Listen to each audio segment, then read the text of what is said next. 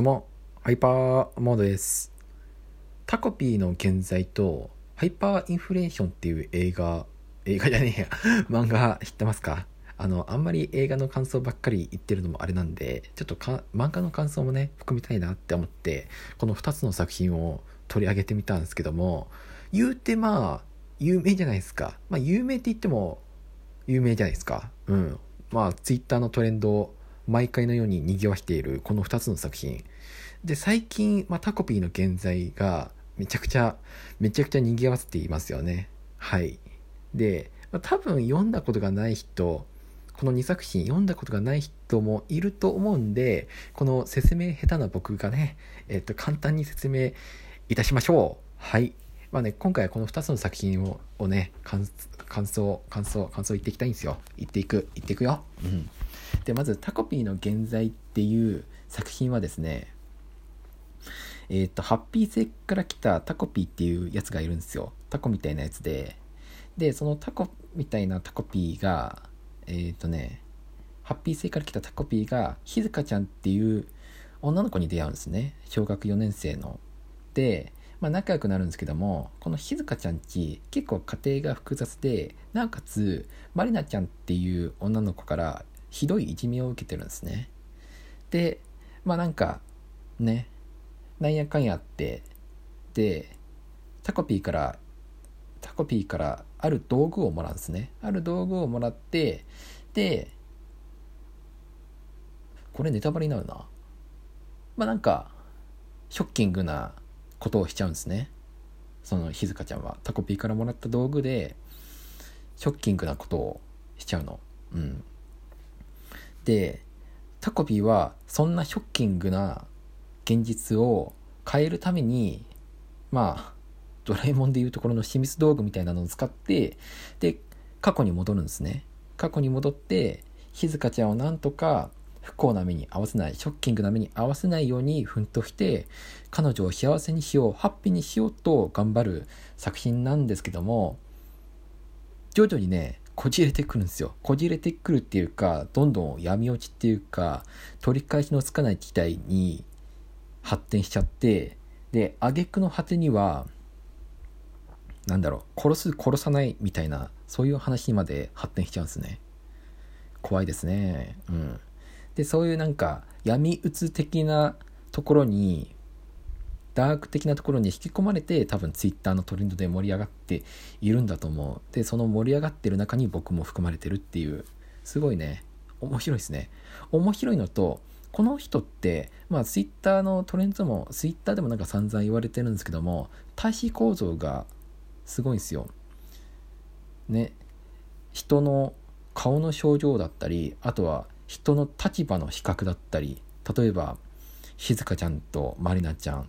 で、まあ、東くんっていう子もいるんですけどもなんかそれぞれの立場の置き換わりっていうかそれぞれのなんかななんだろうなんだろうな。うん。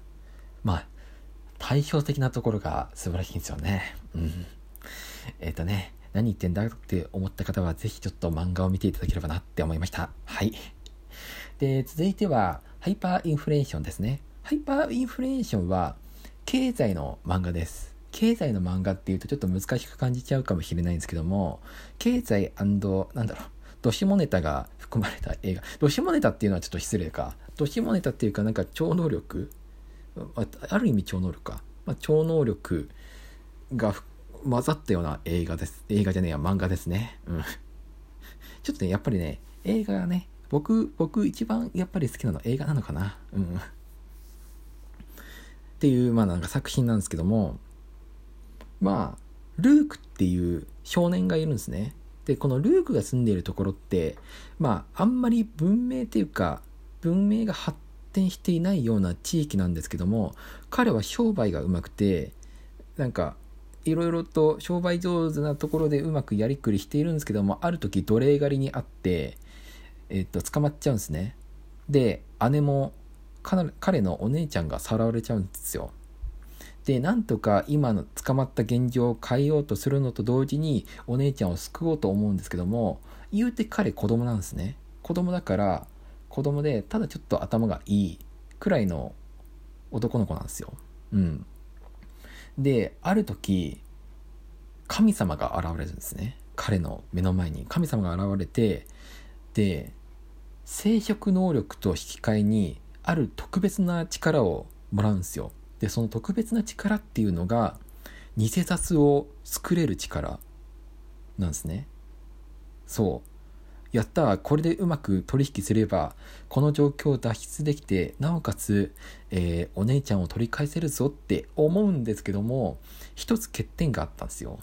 偽札の番号が全て同じなんですよ。そう。でそこをうまく騙されないようにどうやって、えー、危機を乗り越えていくか。でどんどんいろいろ敵っていうか彼よりも下手すると彼以上に優秀な人たちが現れてくるんですね。そういう人たちとうまく駆け引きしていき、なおかつ彼らを見習っていき、影響を受けながら、どうやって、えー、自分のお姉ちゃんを救い、なおかつ自分の使命を果たそうとするかっていう物語なんですよ。そう。まあ確かにアクション的な、アクションなのかなアクション的なところはあるっちゃあるんですけども、まあ、散りばめられた秀逸なギャグとあとはなんかキャラクターが濃いですね。キャラクターが濃い。キャラクターが濃いんですよ。そう、うんまあなんだろう。グリシャムっていうグリシャムだっけな？っていう、まあ、キャラクターがいるんですけどもまあなんかすごいんですよね。金に執着しすぎててうん。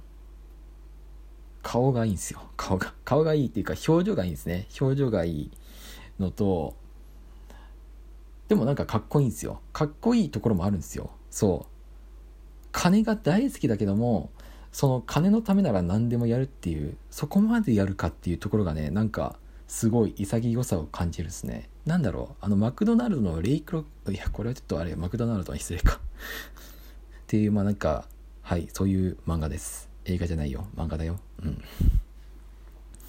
で、ちなみにこのタコピーの現在とハイパーインフレーションって同じ曜日に、えっとね、掲載されるんですね。同じ曜日にジャンププラスで、えー、っと、その、なんだろう、出されるんで、出されるっていうか、刊行される？刊行されるっていうか、更新されるんで、そう、更新されるんだ。更新されるんで、ぜひね、ちょっとね、タコピーの現在読んで、ハイパーインフレーション読んで、もう心の中ぐちゃぐちゃになってくださいって感じですね。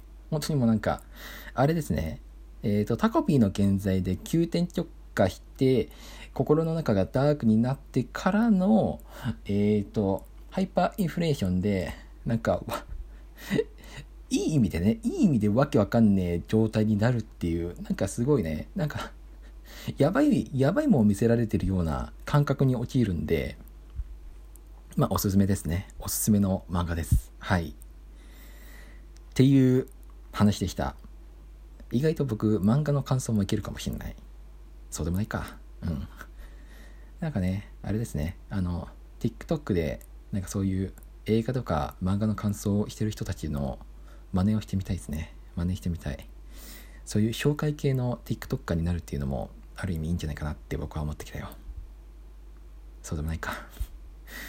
えすいません。えー、はい。終わります。まあこんな感じで漫画の感想も頑張っていきます。はい。てなわけで、えー、ハイパーモード通信はラジオトーク並びに Spotify など各種ポッドキャスト配信サービスで配信しています。ぜひフォローとかよろしくお願いします。それではまた前から思ってたんだけど、あれだね。